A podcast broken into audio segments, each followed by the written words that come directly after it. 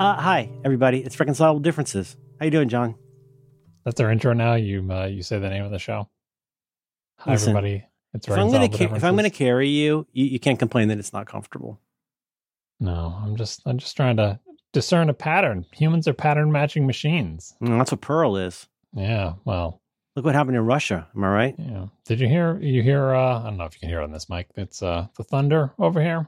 No. Twice we've got uh something coming up on my phone telling me severe thunderstorm warnings. Just throwing that out there. Oh, we'll talk. Well, we can talk fast. We'll talk fast. Yeah, we'll see. I, I mean, it'll probably these storms pass quickly, but the the reason I bring it up is because oh, there, come on, you hear that, right? Oh my God. Yes. All right. Anyway, uh, the It was a dark and stormy night. Yeah, the reason I bring it up is because uh, my wife said something. She was talking to the dog, as you do, um, but used a use a, a phrase that we didn't use in my household growing up. I'm wondering if it's regional or just a family thing. What she said about the weather outside to the dog um, was that it was storming Storming with a drop G. or storming, either one. I'm just you know. I think I've heard that. I feel I like mean, you, you, you feel like yeah you know you heard, like yeah that sounds like something we'd say. I mean, like storm is a noun, and now we're gonna change it into a verb, I guess. Say it's storming, storming, Mhm. and then of course that because I'm a person of a certain age brought to mind what? When am I gonna free? Norman? Schwarzkopf. Yes, that's exactly what. I have his trading card. and it's just terrible that Stormin Norman. yeah, it made me think how how awful it is that we had like you know William the Refrigerator Perry uh, style pop culture uh, action figure character for a general in the army bombing a bunch of ugh, just all right. I know. I got to. So my friend uh, Michael, uh, we used to give each other weird gifts, and one time he gave me a complete set of Desert Storm, Desert Shield, Desert Storm trading cards. So Mhm. I, I do have a storming, norming uh, card. That's his. That's his name in Ellis Island. I, I think I do have his card. It's also got a lot of cards of just like you know machines of death. It's just got a lot of planes and trains and automobiles I mean, and no- stuff. nothing against people in the armed forces, but I feel Not like at all. that- no. like, Thank you for your service. If anything, It, it it just felt like the kind of like, isn't this a fun person from pop culture? You know, hey, Stormin Norman Schwarzkopf, he's our good old guy out there. Like you have you you have a little trade literal trading card, and I feel like that's not the right level of what's the right word? Solemnity, seriousness yeah. No, I, for I the agree. armed forces. Yeah, I yeah, boy, I don't want to get myself in trouble here.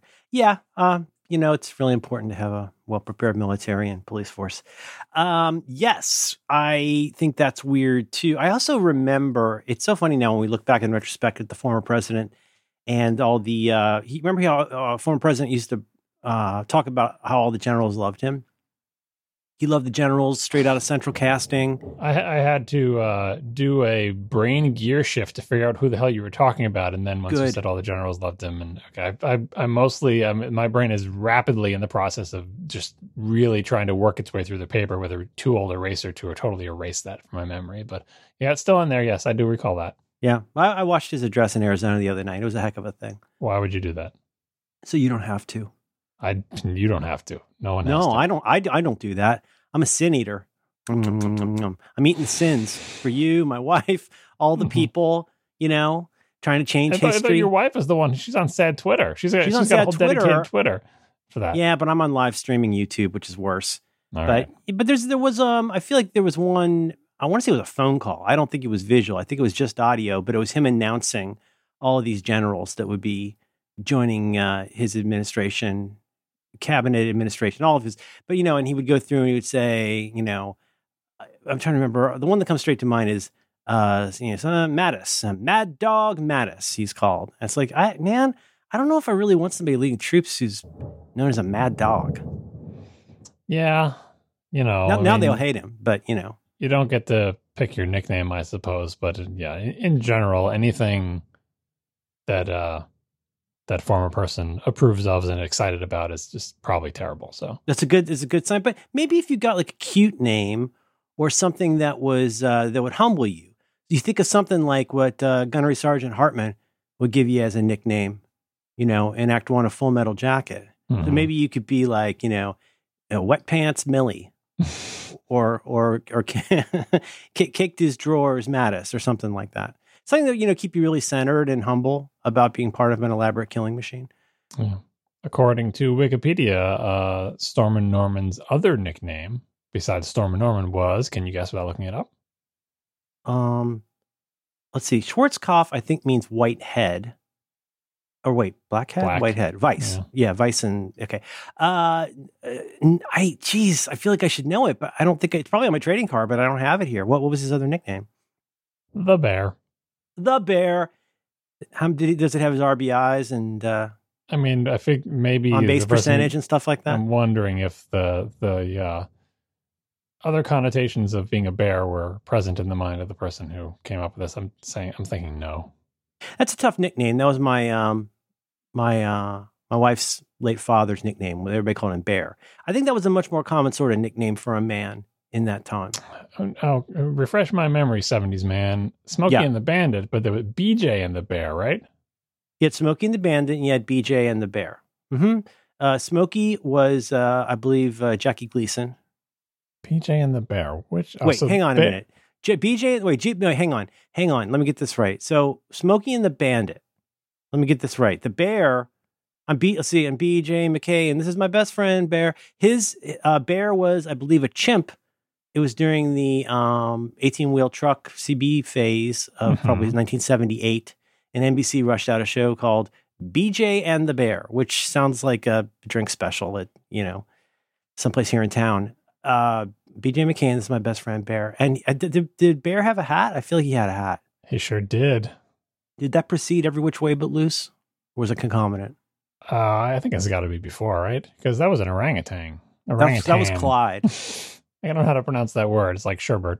No, no, I'm not going there.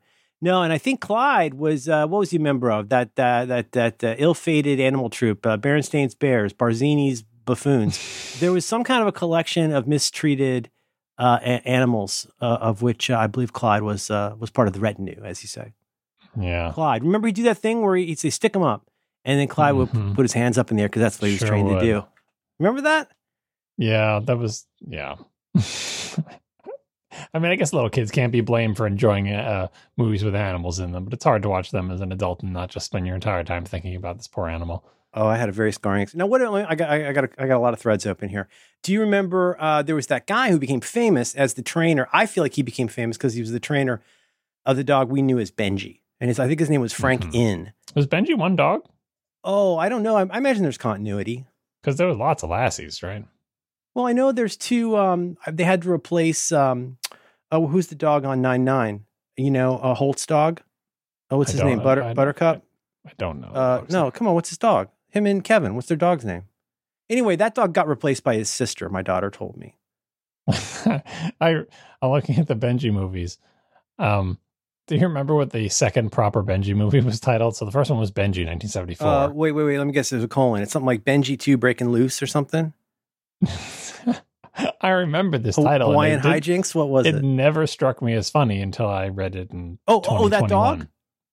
No, Oh, that's oh god. for the love of Benji. For the love of Benji. Oh, but it oh, wasn't like that because I guess Jewish people didn't exist in 1977. It's- uh, For for the love of Benji is like you know for the love of Benji. Like that's For the love that's how you're supposed to read that title, not for the love of Benji. for the love of Benji. But you can say it the other way too.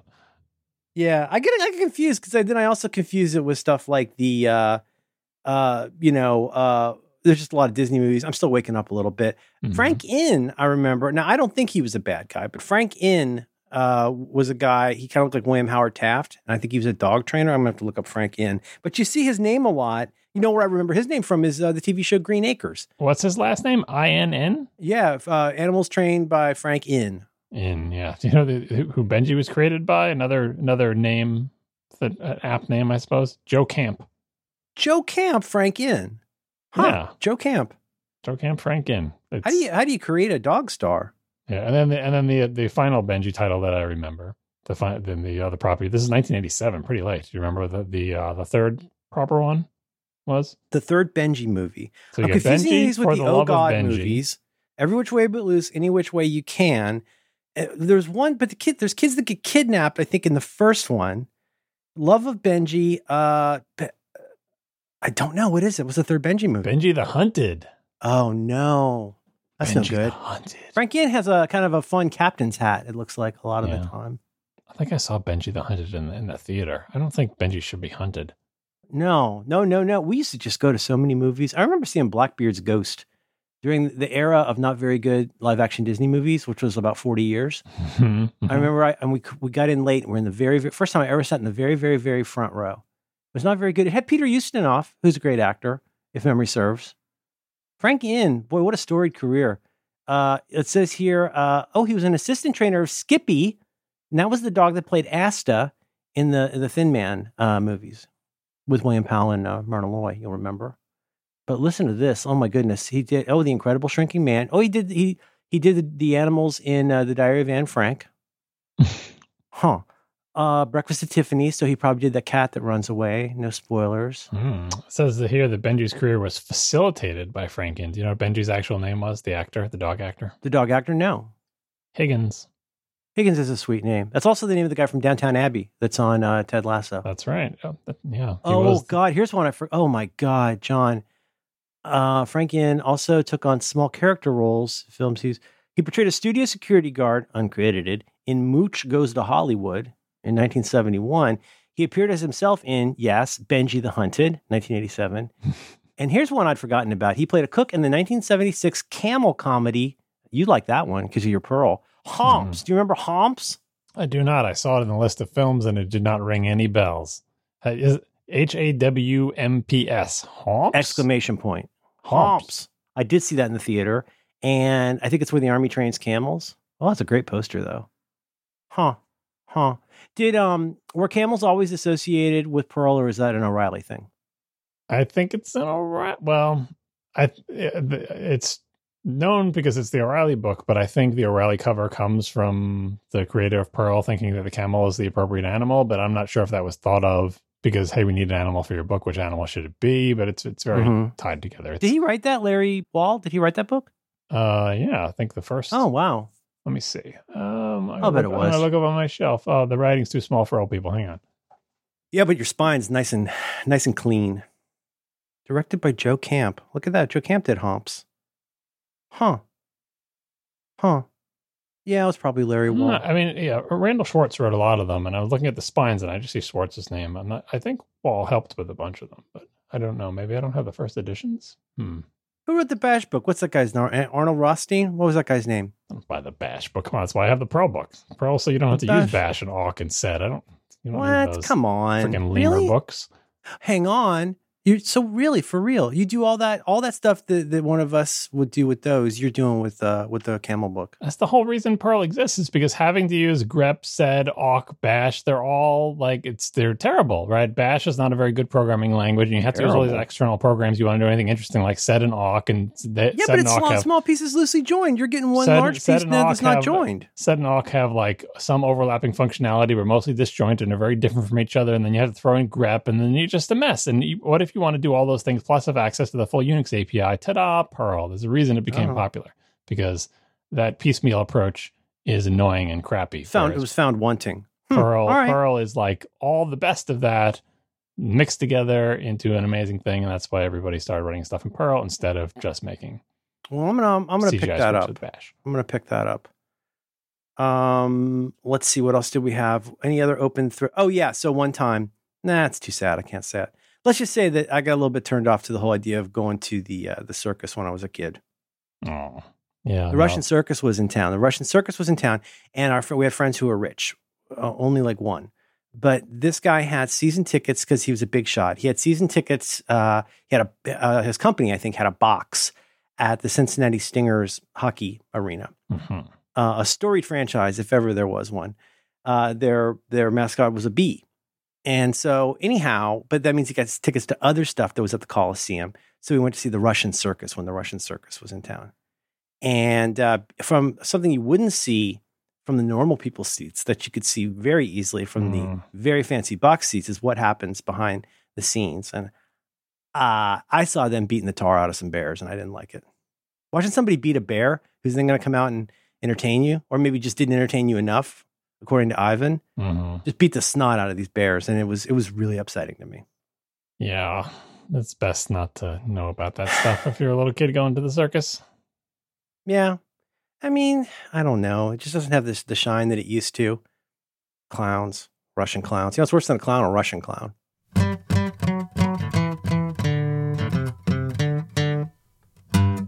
This episode of Reconcilable Differences is brought to you in part by Squarespace.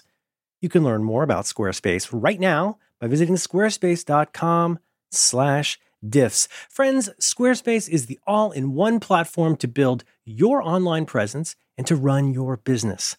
From websites and online stores to marketing tools and analytics, they got it all. They got you covered. They're Squarespace. Squarespace combines cutting-edge design and world-class engineering – making it easier than ever to establish your home online and to make your ideas into a reality. Squarespace has everything you need to create a beautiful and modern website. You start with a professionally designed template, and then you use simple drag and drop tools to make it your own. You can customize the look and feel, the settings, the products, all of this and more with just a few clicks. And all Squarespace websites are optimized for mobile. That means that your stuff is going to automatically adjust and look great on any device or dingus. Ugh, so much stuff you get. You guys at Squarespace, you get free unlimited hosting, top of the line security, and dependable resources to help you succeed. There's nothing to patch or upgrade ever. They have award winning 24 by 7 customer support if you ever need any help. They'll even let you quickly and easily grab a unique domain name. Plus, you'll have everything you need for SEO and email marketing, everything you need to get your ideas out there. Well, you know, you can, you can make anything you want with this. it's Squarespace. You make a website. If, if you've got a big idea, you make it into a site. You can showcase your work. Here's my work. Check it out, right? Incredible portfolio designs if, if you have graphical things you'd like people to see. You can publish a blog post. You can promote your business. You can announce an upcoming event. Woof! Squarespace does it all. Uh, I've been using Squarespace for years. I still use them constantly. It's where we host the Roderick on the Line podcast, and, and Squarespace gets my official okie dokie. I don't apologize for that. I don't apologize to anyone. You go. You go to squarespace.com slash diffs. That's D-I-F-F-S you can get a free trial with no credit card required. And when you're all ready to launch, use that very special offer code DIFFS, D I F F S. That's going to save you 10% off your first purchase of a website or a domain name.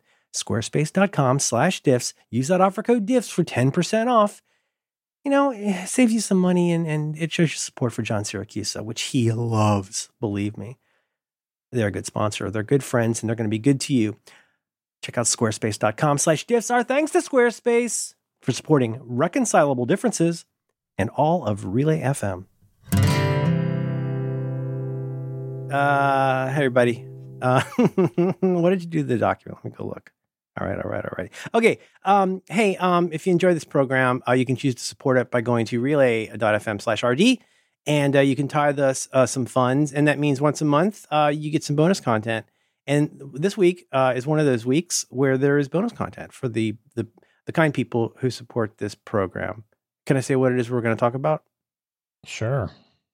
Well, I mean, we were just kind of banging it around in our pre-flight, but I think we're going to be talking about uh, preliminary uh, vacation results. This is an ongoing. This is a tradition now on the program. There's, I think, what do we have? We had what holiday results, maybe vacation results, mm-hmm it's where you're gonna you're gonna come in. You're gonna talk about uh, what the results of of the vacation. And what was it called? The Minority Report. It was like future crime, but they had a word for it. Pre-crime. Pre-crime. I'm trying to think of. I think so. I thought that was a different. Anyway, you have like the Minority Report pre-vacation thing to talk about. well, I'm. I'm yeah, not to talk about know, it now, but that's all. That's to no, be. I mean, show. if it happens, you know, I'll talk about it. You know what? If it happens or it doesn't happen, which it may or may not do, as they say in England, at, at some point, I will or will not have something to say about it uh, either way. Because if it doesn't happen, it'll be for all the right reasons because this goddamn country cannot get its poop together enough to, to stop being very sick with, with, a, with a mm-hmm. disease. Mm-hmm. Yeah. So there, there are people out there who are scheduled to go on, a, as John Siracusa calls it, a vacation where you go and you, you hang out with your family who never really wore masks the whole time anyway. All right, let's save and, it for the after show. That's what oh. we're going to talk about in the after show. This. But, well, I thought we are doing my pre-crime. Right, Which that, one am I? Am I? But that's also going to be in the after show. Look at the document. Stop looking at the changes and just. I'm the, the guy document. from the Lobster. You're the guy from uh, from Mission Impossible. Live in the live in the present. Look at the document What's as name? it exists Clive now. Owen, Dermot Mulroney. What's his name? The guy from He's a Fantastic Beast. What's his name? Oh, His name know. is is Clive Clive Irishman. Owen. No, that's the guy from Croupier. Clive Who's the guy from? Huh? Clive Cussler. Oh, Clive Cussler. I thought you were talking about uh, uh, uh, An Pier- American Pier- adventure Piers Anthony. novelist and underwater explorer. the underwater explorer. Oh, okay. I want to be a narrator on the Jacques Cousteau uh, show, as Michael Stipe used to say. His novels featured the character Dirk Pitt, which is not. I was going to say which is Hmm. not made up, but obviously it It's is not even up, plausible as a fictional name. That's just It's, it's a real made-up name. fictional character, Dirk Pitt. an actual fictional character. Dirk Diggler, I think is his name. Yeah. You got um that uh what were we talking about? Uh the guy oh no, he was thinking of um yeah, you know, it's the guy who comes in, the Fantastic Beast guy, who comes in and is like giving them the third degree, remember? And he wants to he wants to observe the balls. In And the- then there's the the, guy there's the guy Yeah, what, Minority Report? I think that's isn't that that's Philip K. Dick you're thinking of. No, I'm saying the first Fantastic Beasts movie. The person you're trying to Oh, sure. of. Yeah, that one. The one with the cute girl and the other cute girl. Colin Farrell. Is that who Colin? Farrell. I saw him in The Lobster. I watched two. I, I finished watching The Favorite finally, which is Mhm. a Rachel Weisz movie, Vice, and then right after that, I went straight into The Lobster and finally watched The Lobster. The all the favorite is a uh, Olivia Colman movie, right? We also watched Fleabag last night, which has Oli- Olivia Colman in it. Yeah. Yeah. You watched, you watched Um, all of Fleabag last night? no, the problem is I know it's not appropriate, and I did a lot of fast over. I knew I could get her a little Uh, bit hooked. Mm-hmm. There's a lot of fast over, even in the, you know the Barack Obama stuff. But um, I mean, she knows what that is. But you know, he's a president. But you know, um, the point being, boy, that Lobster's a hell of a movie. You ever watch that? Still haven't It's seen It's the guy it. who did the favorite. Same guy yeah, who did the yeah. favorite. Don't don't spoil anything because I know it's weird, but I don't know anything about why it's weird. But I still haven't seen it. I think a benefit of the favorite. I think the favorite is good, but I mean, and it's it's so lush. It's just it's really beautiful and bizarre, and like his like all of his movies, I guess. But um, I think it benefits from being on the short side, the Mhm. shorter side. I think sometimes there are movies, especially sumptuous, fantastical movies, that do benefit from being not over long. You know what I mean? Yeah, I remember remember watching the favorite and thinking it was yeah, it was pretty tight. Pretty good. I love Olivia Colman. My goodness, she's and if you good. if you like that, not that these are really the same, not in specifically in tone or whatever, but like I I watched that at the same time as I started watching The Great, the series. oh yeah, with um with it's got a Fanning, right?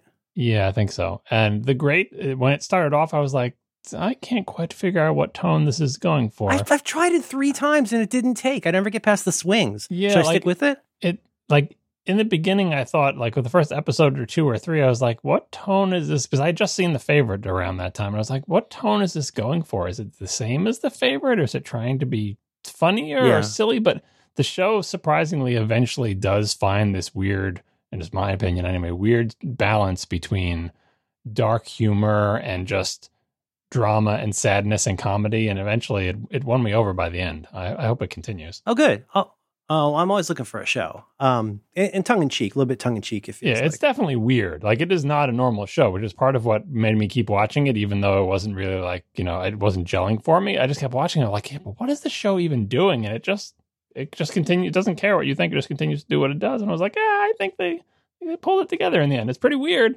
but the performances and the characters and just the relentless weirdness off kilter. I think it's probably what what you like about uh, Always Sunny and stuff like that. A show that most people would find Mhm. like distasteful or whatever, but it's just so so off so off kilter that you, you Yeah, just yeah, can't yeah. you just you just can't look away kind of.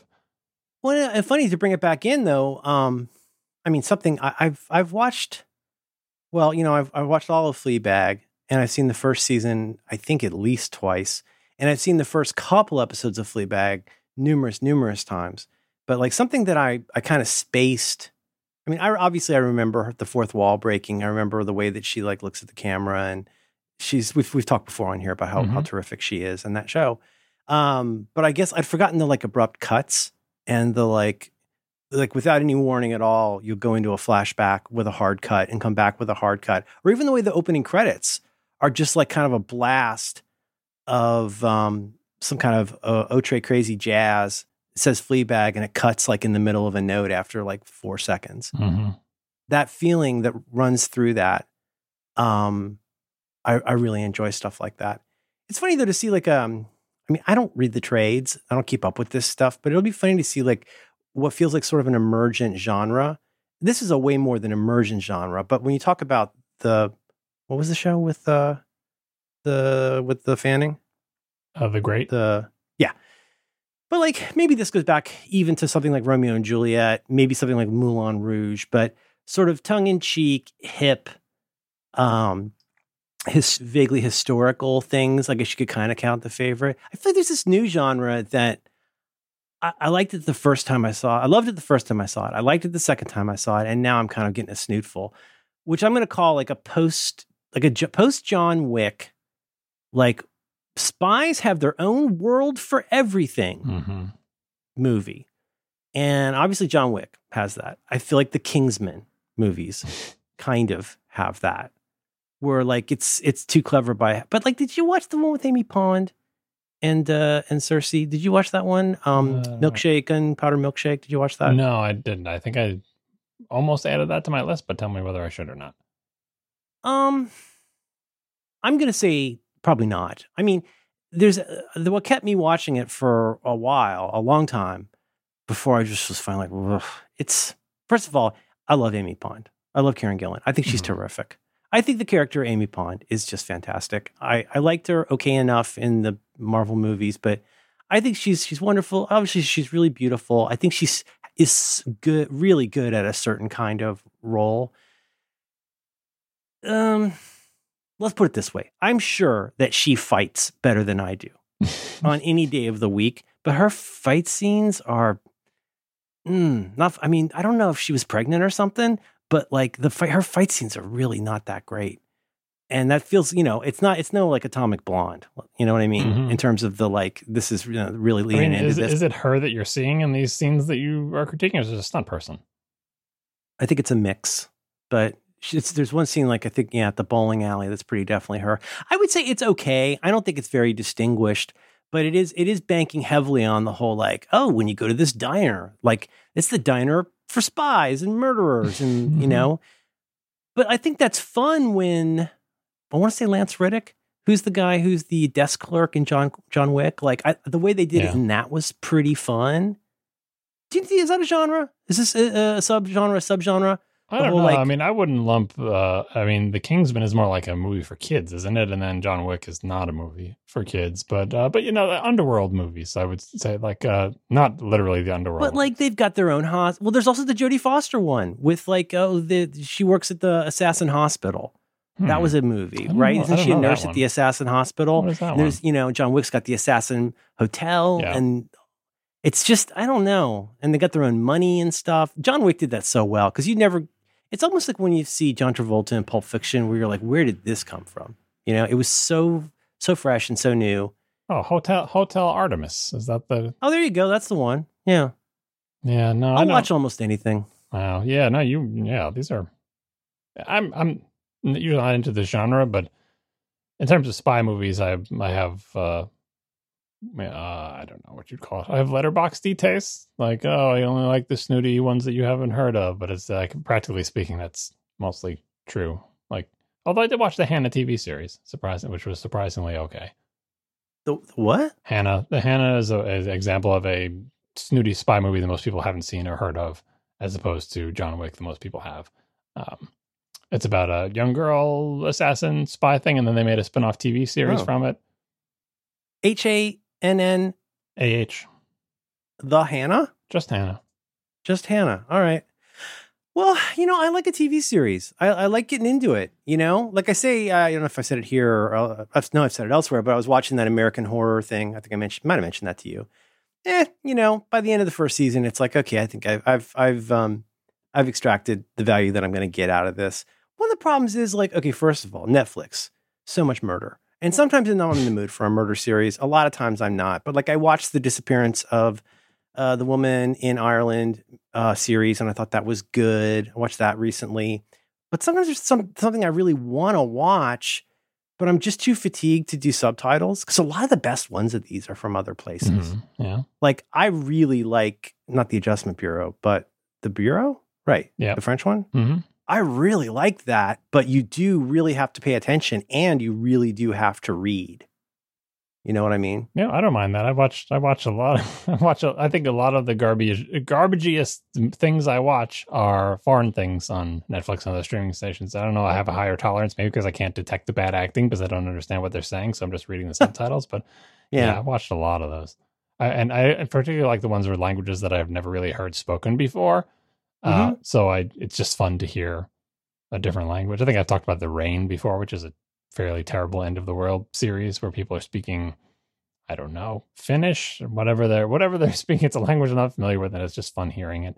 I love that too. I, I love watching some or like um the uh I watched a few of the um the Czech uh Czechoslovakian new wave stuff on Criterion, and it's it's such an interesting like kind of pretty language. Like when you're like when you're dumb like me and don't really speak languages, when when people are speaking, say for example Danish or like you say Finnish or something like that, like it just it just sounds it sounds so unusual. It keeps me on my toes. I like that. Yeah, I'm looking I'm looking at hannah now, and I just realized this is one of those retro things where uh, I don't know why this. I assume this happens to everybody. So if you see a movie and you like it, and years go by, and then later you see, you know, you see that same person in another role, but you don't connect them backwards because suddenly they're famous. It's like, oh my god! right? So wait, H A N N A with the girl from Ladybird? Yeah, Saoirse Saoirse Ronan. Yeah, uh, the star Ronan. of that movie, and and of course I know who she is now. I've seen her in a tons of things. I think she's great. Of course, but I never connected her back to Hannah, which is oh my which, god, as it turns Eric out, is Bana, Cate Blanchett. Yeah, this looks great. Stack, Olivia Williams, call cast. the cops. Wow. Yeah. yeah. Huh. I mean, it's it's very straightforward. Like, it's not the reason this you know people this movie came and went and like, oh yeah, okay, get it, whatever, girl, spy. But I think it's well executed. And look oh, at I'll the totally cast. watch it. Look at the cast, yeah. And then the TV series. That's a great cast. TV series yeah. is more kind of middle of the road, but it's like, hey, uh, mm-hmm. you know, can you try to make a TV series out of this? They did a pretty good job. I thought it was. I saw her in something recently that uh, that I really like. Oh, she's in the French Dispatch too. I'm looking forward to that. Uh, what was, oh, oh yeah, I forgot that she's in Grand Budapest Hotel. That's what that's what I forgot that she's in also. Um, yeah, I like TV. What else have I loved lately? Anything else? Yeah, sometimes I've just been watching Silicon Valley a lot lately. That show just makes me happy. I know Plumber Problem, hmm. but it makes me really happy. I like the characters on that show. I love Jared. I'm obsessed with Jared right now. I love him so much. Yeah, I've been I've been bouncing around on TV things. I've I've I've bailed on a lot of stuff recently. Maybe I you know I never really the thing about the thing about my system of using what am I using now TV time uh, to track what am I, I'm using track Trakt.tv, but there's many clients anyway. The client I'm using for the thing is when I bail, there's a marker of where I left, right? Because I'm always oh, keeping. Oh, because you've hooked it up with your Plex. No, I just do it manually. Like it's not okay, big, right? But but anyway, I keep track, and it's like if I, it's it's like I haven't actually left them because Trakt.tv knows where I left off in each of these series. Oh, you watched five episodes of this. You watched three episodes. It knows. So it's like, so it's always just sitting there saying, like, yeah, there's two episodes left in the season if you want to watch them and finish this thing out. And I look at them and I go, yeah, I think I'm good. But they stay there, right? I suppose I could delete them or whatever, but it's like I like it as a feature of like if I ever do right. decide to go back, if it's just like I just want to finish a story, which series that I bailed on has less than three episodes or less than four episodes left, and then I can just go through it. I get it. It's almost like the philosophy of your your philosophy of show notes follows you around of like you know as long as it's on the TiVo, it's on the TiVo. As long as it's in the notes. Yeah, you never know when it might come back up again. And, and sometimes me, I, I, don't I don't bail on them because I'm not liking them. I'm enjoying them just fine. It's just somehow like I get pulled in different directions or get busy or do other things, and then I look down and I'm like, huh. Like if I really cared about the show, wouldn't I have finished the last episode that has been sitting there unwatched for a month and a half? Yes, but it's right. like, but I didn't dislike the series. I was enjoying it. It's just sometimes you're just not in the mood. Like, you know, yeah, sometimes just... life just pulls you, and sometimes I get pulled into some other thing because like there's the this is kind of, I guess maybe people are, uh, from what I've seen in movies, this is how I'm told some people are like with relationships, where they just like the mm. chase in the first part of the relationship and aren't interested in the second or third act, mm. right? Sure. So mm-hmm. sometimes I just want to say, hey, there's a new series everyone's interested in or was talking about, or someone, you know, or I missed five years ago, and and I just want that initial thrill because you know, like if if a series was popular, probably the first one or two episodes like pull you into like whatever the world or the premise is, and you just get that thrill of that part, and then you can just leave, right? with TV shows, yeah. it's it's not as bad as with relationships. So what I do that with recently, I did that with Dispatches from Elsewhere. Have you heard of that or seen Mm-mm. it? No. I watched the first couple episodes of that and was pulled in by the exciting initial part. And I'm not sure if I'll finish that series, but it's it's a thing. Yeah. Yeah. Trying to find the name of this uh, orangutan company. I want to say Barzini. I watched I watched The Godfather this weekend, and I got Barzini. It's on the Barzini all along. I know. Yeah. to tell you, he's a pimp. He never could have fought outfought Santino. hmm Boy, James Caan really goes after that guy. Goes really goes after him with the with the garbage can lid. You know, I think he broke one of his ribs Yeah. Some of those punches don't land though. They would have fixed. Oh, no, no, Todd- no, Todd there's would've some where that. it's- Todd would have fixed at the that. beginning of the fight. It's very very stagey. I mean, but the thing is, I had to see The Godfather seven times before I noticed that because like the movie works so well that the first, you know, the first five Yeah. or six times you watch it, you're not noticing that at all. But eventually, you know, you're looking at things that you hadn't been looking at before because you've seen it so many times. But This is the first time I noticed how much of the movie Mike is holding some kind of a handkerchief and, and, and dabbing himself. right, he's got the he does a lot of dabbing. well, but he's but he's also got the the broken jaw. got the punch. Yeah. Yeah, that's true. And he's got the maybe got the drool from that. I don't know. Yeah, he, he's ris- frisked a thousand young punks. hmm Anyway, um, oh wait, are we, are we talking about bag in a bag? I don't know what I really have to say about this, except that I think it's an important concept. Yeah, you wanted to revisit it, and I'm not entirely sure why. I thought we'd covered it all, but maybe uh, there's we'll some keep it short because I, I, we should we should move quickly uh to, to whatever chapter two of college is going to Mhm. be. Yep. But um, I just I you know I have almost nothing to say about it except that it, it took me a long time to realize that bag in bag in a bag, as I call it, is a a philosophy of organization that I that at least for me and the way that my brain works works on a lot of levels. Especially as somebody who has not traditionally been a very tidy person, to say the least. Um, you know, when I would travel, I would just throw everything in a bag and you know hope that it worked. But just for the just for the day to day, the main concept behind bag in a bag is pretty much exactly what it sounds like, but th- there there is kind of more to it. The, the idea is that you want to have compartmentalization and subcompartmentalization that enables more precise organization and consequently, consequently, God, I'm sorry, my mouth and brain are not working. It, it enables you to get to know where the thing you want is and to get to it without disrupting too many other things. And bag in a bag, also as a philosophy, gives you more flexibility and confidence in knowing by knowing what is where in such a way that you could, you know, if you want your bottle opener, you know where exactly where that is in your superstructure. But that also means that you can be pretty confident if you go into it, you say, okay, this particular bag in this particular bag always stays in that bag, whereas this bag can go and do other things. So this could be something as uh, you know specific and mundane as all my socks are in this packing cube. It could be something like in your case with your photography stuff. I know that I know that if I just grab this bag and don't leave it, you know, if I don't, you know, um, sort of strip it for parts, if I always leave it in situ, I know that if I grab this bag, everything I have is in here. I, you know, if the batteries may not all be charged right this second, but I got the charger in there and that's in this bag. That bag is in this other bag. Bag in a bag is a philosophical approach to preparation and, and packing that isn't just about efficiency. It's also, it's about planning and it's about a fairly advanced level of thinking about the future that I find very useful. Yeah, the, the analogy I think that works for that it might sound a little silly, but like imagine a two story house, uh, and imagine that on each floor, setting aside structural concerns, all the walls were removed except for the outer walls.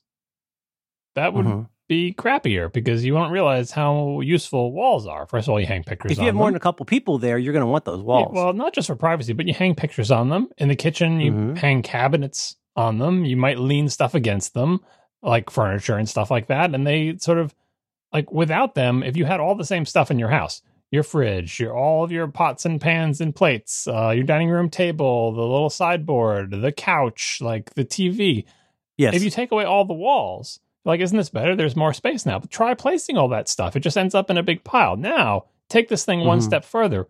Remove the the ceiling between the the the you know the ceiling floor between the first and second floor. now, isn't your house better?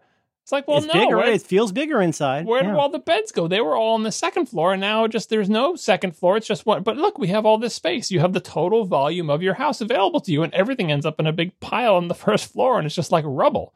Yeah. That's that's what a bag is like without a bag in a bag. It's like a house with no walls and also no dividing floor between the between the floors. That's a worse house, and it's a worse bag. If you you think, oh, look at all this this cavernous space. It's just a unlimited volume. You need to subdivide that, or you will end up like a house with all of the walls and floors removed.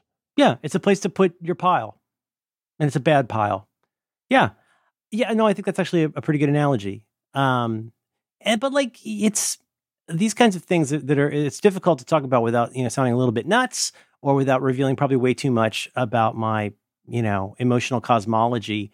But it actually weirdly also ties into a lot of our bits on here, like d- don't don't move my wallet. The keys go here this is where the scissors go that kind of stuff that we like to have some fun and japery about but i think it's it's true and it's real in the ideal situation okay so like when i was traveling more uh for family things for work things like there was a time where I'd, i felt like i finally was getting pretty good about doing i want to call it the marcus system but like if you travel enough it's a really good idea to have an like i'm just saying this sounds so fancy but i think it's true uh, you should have an up to date idea of all the things that you need dongles, cables, chargers, all those things that you need. If you can have a set of those that sits in a bag and never gets used except for when you travel, that's a good condition. Now, that's hard for a few reasons. It- It's difficult because that's going to get costly. It's difficult because it seems wasteful in some ways, and then it gets double wasteful and double double costly if if in the evolution of you and your family's use of these things, like what if somebody else gets an Apple Watch? Does that mean you need to have a second charger? or if somebody is now if, if you're no longer like if, if you packed for a world of lightning let's put it this way if you pack for a world of iphones with lightning cables and now you're living in a world with more laptops and ipads well it's time to update. Do you know what i mean? And it would be costly and wasteful if you you know didn't have this thing you know, the worst condition though is to be stuck somewhere. The thing you thought that the thing you needed was in the bag because that's where it always stays. Maybe you used it in an emergency one day and you didn't put it back. That's that's a big big buzzer right Yeah, there That's, that's the failure mode of like if you know you always have this. That's why the kids go after the scissors because yours they can always find yours because they're always in the right you place. said this it's like you don't have the corrosion on on your uh on your lightning cable so they come and use your nice cable you said as much yeah, I have some follow up on that for the next ATP. FYI, i always saving it for the other show that's tech stuff well can't we have tech stuff too No, that, that's okay we, we we do different things here. We talk about cameras. i here. guess we do huh we have cameras they said on metafilter um i uh i think it's a philosophical approach. And so like you know on the obvious dumbest level okay like let's let's take a real straightforward example of something that, that helps me be sane. So i have like i as previously stipulated i have this big Tom Bihn backpack that i like a lot.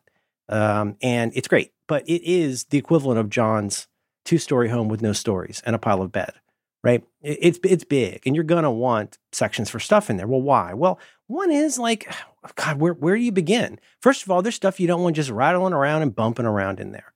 You might want to put your phone into a little drawstring bag and then you put your drawstring bag inside of like a foam case and the foam case goes however it is that you deal with your phone. There's some stuff you don't want banging around in there. That's an easy one. But there's other ones. Um, like for example we blow fuses often enough that i now have a set aside bag with fuses and a flashlight in it and to be honest it also has an air tag in it well why okay, what are the conditions under which I might need to go outside and replace a fuse? Well, a fuse blew. Okay, so a fuse blew. Well, what's that mean? Well, for one, that means the electric is off. And if the electric is off, that means the lights are off. And if this happens at two in the morning, it's unlikely because we don't have as much electric going. But you see where I'm going with this. I would love to be able to pick up my phone, be able to say, go find with AirTag, go be go find the bag that has the fuses and this in it. I don't have to worry about my kid grabbing a handful of fuses and this not having fuses in it. That's not a, you know, uh, a species uh, ending event. It'll be fine. But that's the approach that I take with this stuff. This bag is for this thing. This one is red. This one is yellow. This one is blue. This one is black. And I know what each of those things means. And here I'm talking about those really cool North Face small canister bags. They're really good, like water resistant bags. That I that's one of my primary bag in a bag bags. Um, that's important though. I would like to be able to take care of that as quickly as possible without having to hunt around. And I, I, can just tell you this from my own experience, having prepared for the bag in the bag lifestyle, when the bag in the bag lifestyle fails because of other people, it bums me out. When it fails because of me, that really bums me out because I should know better. I know that, like, if I've got, okay, so back to the backpack. Boy, I got a lot of bees tonight. Big backpack has in it a one of those little origami bags that has it. It's like a TARDIS bag. It seems kind of bigger on the inside. That's got my 2FA dongles. Um, it's got like a microfiber cloth. If I'm traveling, it'll have an extra set of like old AirPods, something like that. Um, but I know if I need a 2FA dingus, I go there. This other bag over here has stuff like what it's going to have ibuprofen, it's going to have pens, it's going to have that kind of stuff. Again, as ever in the Merlin philosophical world, it doesn't matter if that's what you would have in it. Think about what you would have in bags that you can clearly identify. So that's just, that's two easy ones. And then of course there's an area to put my laptop. I can stick in my iPad. You know, it's got various different kinds of pockets in the backpack. Index cards are in here, etc. What that means for me is if I'm playing my cards right, I shouldn't need to think more than usual about grabbing that backpack and walking out the door.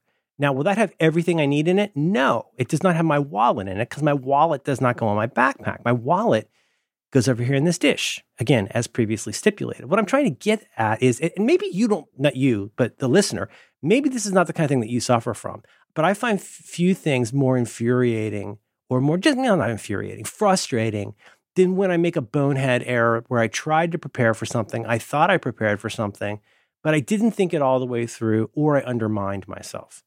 This is why it is best if you've got things like I've got an entire banker's box that's just stuff for when I travel and there, there's mini bags for being inside other bags in there that I can deploy. Guess what? How about this one? How about this little bag here that is the kind of stuff I'm not going to need on a, flight and contains stuff I wouldn't be able to carry on to a flight. So, like my actual official, actual, actual Victorinox actual Swiss Army knife that they issue to the Swiss Army, which is a great knife. It's not it's not like the red one your dad has with a toothpick in it it's got like an you know an Allen wrench and uh, pliers and all this great kind of stuff. Uh, but I can't take that on a plane, so that goes in here with like the wine opener and uh, uh, a little bit of um, gaffer's tape, stuff like that.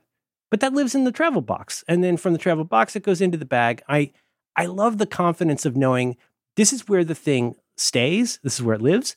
This is where it belongs. This whole set of cables for doing nothing but getting to the HDMI input of a TV somewhere, that all is in a Ziploc bag that goes in another bag. I don't know. I, I'll, I'll stop here, but uh, I've ranted a lot, but this is an important concept to me. Talk about keeping the demon dogs at bay, getting this set up and then not futzing with it, but keeping it maintained enough. And the maintenance usually comes from updating whatever you learned on your latest sojourn, where you can go like, oh, I really I learned that like we do need more of this and less of that and then all the way down to like the stupidest stuff that a normal person would never bring, but I bring and I always use. How about this? How about folded up like eight paper towels? How about folded up real tiny, maybe held together with a rubber band, two or three 13 gallon trash bags? How about a folded up IKEA bag?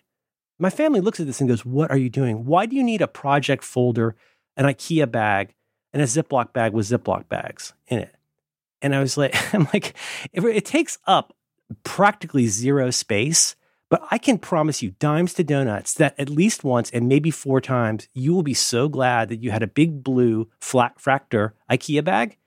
Because what if you have to carry stuff? What if you got like wet beach clothes? What if you want to do laundry? What if you want, when do you not need a bag? And this is a bag in a bag in a bag. It's gold. Gold, Jerry. You know, and I recently carried in a blue IKEA bag. Tell me. 24 years of corn. 24 years of corn. Yeah. I don't know if you've ever huh. seen this, uh, uh, but like, I don't know if this is a, a farm stand thing or whatever, but when you get corn at the supermarket, it's just the ear. You get yeah. it at farm stand, sometimes it's the oh, ear. Oh, 24 ears of corn. Yeah. Oh, I thought you were talking about just under a quarter century of corn. No, yeah. Eh, sometimes when you get them from the farm stand, it's the it's the ear of corn and also like a foot to a foot and a half of stalk. I know they they have a big hefty garbage can at our Lucky because because you can strip it off there. makes a big mess, big slippery mess. The place we went, we'll save this for later, but anyway, the place we went had a big sign, handwritten sign in Magic Market says, "Do not chuck the corn here." Yeah, they hate it. No, you gotta bring you gotta bring the, the so I gotta I gotta you know twenty four ears of corn. You think that's gonna fit in a blue IKEA bag? No problem. With the stalks though, they're they're so long that you can't lay them down. They stick out. It's very big, Yeah, and, big yeah, and heavy. but I mean. I mean, all this stuff or stuff like on the car trip. You know me. Like before I do practically anything in life, I make sure that I have an empty conveyance for trash next to me. Sorry, recycling, whatever you want to call it. But like, think about that. Like in your rental car. Like, why would you not have a couple folded up grocery bags to put in, like you know, Kleenex or a Coke can or whatever? Why would you not do that? And anyway, that's the kind of thing where like, and, and yes, and yes, I am enough of an official dad that I'm so excited when I get to deploy one of the things, and it doesn't particularly matter that my family thinks I'm an idiot for doing things like this, but it pleases me. Like when I get to the hotel and I set up my little area where the things go, because you always need an area where the things go. Not just the, not talking about the chargeables. I'm talking about I got a little bastic into which I put things like the key, you know, the wallet, the all the things. But then I also I start a project folder because guess what? There's literature, there's receipts, there's all of those things. You use the IdentiPen, yes, that you packed and brought along. You write Disneyland 2016 on it, and now you have a way of grabbing. You might just throw all of that away when you're done, but now you know where all of those things go. And if you're like me and you suffer from the brain from which I suffer, that kind of stuff can be can be really great. You don't have to be crazy about it. You really have to think it through once and then update and replenish. But now you've got a whole system that goes with you. And the bag in the bag system philosophically affords that and and physically enables that. Bag in a bag, John. how tolerant is your family of everything you just described? Um, I mean, if it doesn't get in the way, I think it's mainly it's you know what's the thing they say about you know your rights stop at the end of my nose Mhm, kind of thing. mhm. As long as I'm not screwing up their deal, it's just that in my smaller moments as a middle aged white man, and when I'm grumbling, I'll be thinking like, you know, I, this is event. Everything that's happening right now is eventually something I am going to have to deal with, and I would I would like to have the tools that let me take care of those things. So like I can control whether the room is loud or not, whether it is bright or not. I can't control that, but I can ameliorate that by knowing that I can do stuff like put some gaffer's tape over uh, the the the door hole. That I could put that over the LED on the smoke alarm. I've got a couple binder clips I could use to close the curtain better. All that kind of dumb stuff. Who doesn't need gaffer's tape and clips? Just just always have them. So your daughter might think this is normal because she's never known anything different. But I have to imagine that your wife, like, lived a different kind of life where people didn't take gaffer's tape with them and put it over the hole in the in the hotel room. So now she knows that uh, Yeah. that this is a different kind of experience. And surely by now, you know, she's certainly well well and accustomed and entrenched in it. But I'm wondering if like if the knowledge of the uh the uniqueness, let's say, the oddity, the the rarity, the secret weirdness of this has passed to the point where they occasionally are sharing an eye roll while you while you are tearing off. Oh, of they share a lot of eye rolls, John. Yes, yes, yes. All right, in a loving way. Um, I I think it's mainly. I mean, I think one thing they do. I know my wife knows this. I think they both know this and both understand this. Is that dad is a weirdo, and he's got he's got a funny little jig that he's got to do to Mhm. feel okay about doing stuff that doesn't bother anybody else. Mhm. I think they are very tolerant of that, but it's you know it's just it it is there's something that's that's so frustrating to me. I'm trying not to be melodramatic about this, but like because this is stuff that is so that dogs me. This is stuff where like it drives me crazy if I did something really dumb. It drives me crazy if I left something behind that I never in a million years should have left behind. Like I think I've said this to you, but I I rarely felt lower than the the time I had to travel for work and was going to be gone for a few days, and I'd somehow completely forgotten my fancy fold up headphones. I had zero headphones with me, and I had to walk into a store at the airport. I didn't have to, but you know, I really like having headphones and listening to music. So I went in and bought these incredibly overpriced, crappy headphones, and I was just cursing myself the entire time Because like, what a dumb mistake. Does, does it help? Does it help you to think about like David Pogue, who threw out his MacBook Air in a stack of newspapers? Does it help you to Oh, think I about? remember that. Does it help you to think about people who have done way worse things to sort of put your forgetting of headphones in perspective and make you feel less bad about it, or does that not help? No, I don't think it helps because it's very much a, you know, there, but for the grace of God go I Mhm. feeling. Now, with all of this said, I can be, I can be a surprisingly compliant gamer or, or go along, get along guy if everything's not perfect, right? I mean, there is a risk to this. There is a risk to becoming a, a crazy person and doing way too much of this because you'll never have enough. And in some instances, the point of going somewhere is that it's going to be a real lightweight trip. We'll just see what happens, that kind of thing. But I, I hope I, I, you're one of the few people in my life where I feel like you've got some, we've got some shared DNA here. Well- just knowing how you are, knowing how I am, knowing what a ridiculous pessimist you are about everything. And I could just imagine the moment in the car where you're like, okay, we got to go change the tire. I'll be back. You know, you're like um, Ralphie's dad, right? I'll be back. Time I'm gonna me. s- start, ti- right? Start the clock, and then you go, wait a minute, where's the scissor jack? And you're like, oh, I, I used that to fix my pony. And you're like, what? Why is the scissor jack not in the car?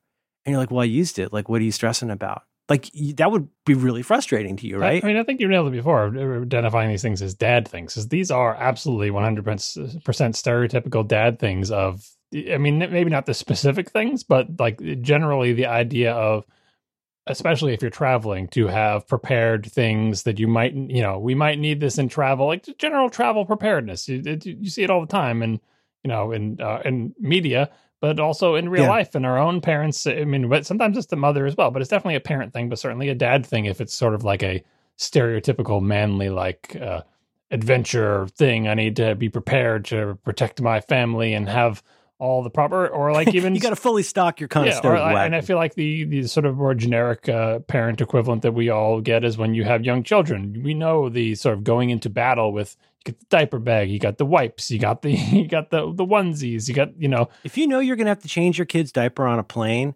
you're, I mean, that you're already, the count is against you. Yeah. Like it sucks to change a kid in an airplane bathroom.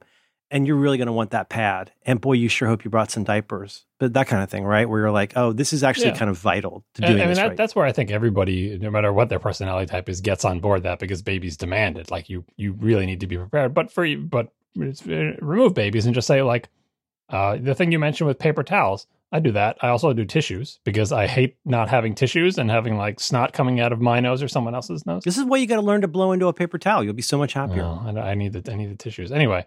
Um, a, a s- small supply of medicine. You know, depending on what what ails you frequently. Do you get headaches? And usually one or two Tylenol will make it go away. Not having one or two Tylenol two hours into a six hour flight is a bad scene. Make sure you always have a little thing of Tylenol with you. Like yeah, and on and on. Like I think this all Mhm. definitely is.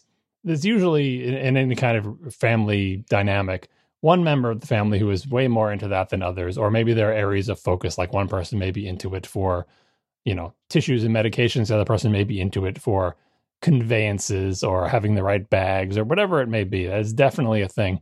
Right. Um, and yeah, I have that. I have my own versions of all of that. Uh, but you, we are, you and I are both more towards the over preparing side of the spectrum for sure, which is why I asked about the eye rolling because when you're doing it for yourself, like I often travel by myself to WWDC, there's no one to roll their eyes. It's just me. Like you can be as weird as you want to be, right?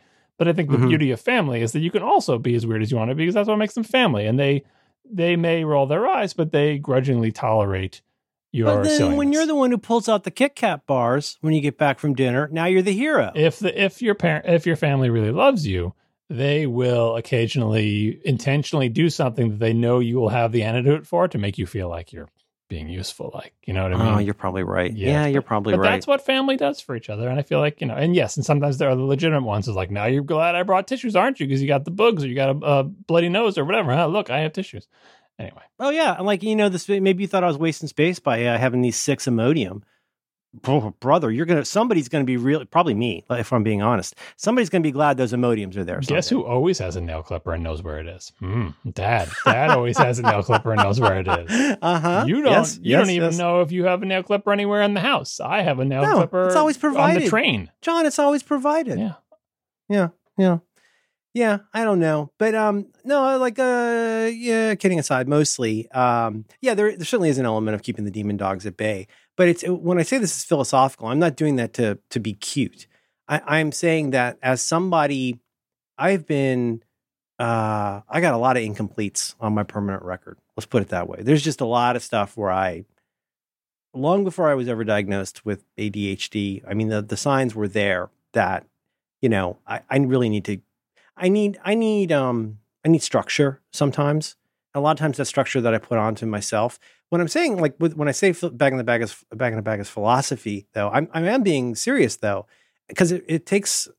Forgive me, while please play some uh, some John Philip Sousa music here. But as I stand on my soapbox, it takes a certain amount of self knowledge, right? I mean, you and I have both been involved in enough projects to know how gravely a project, a work project, say, can go wrong because people were more interested in getting out of the room than in walking through the risk mitigation strategies for things that probably won't go wrong.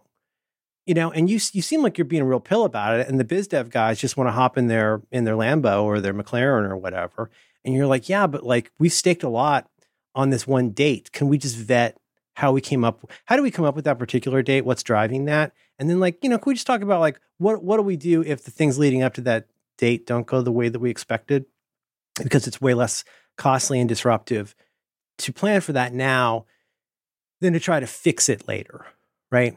And and so I'm scarred in a thousand ways.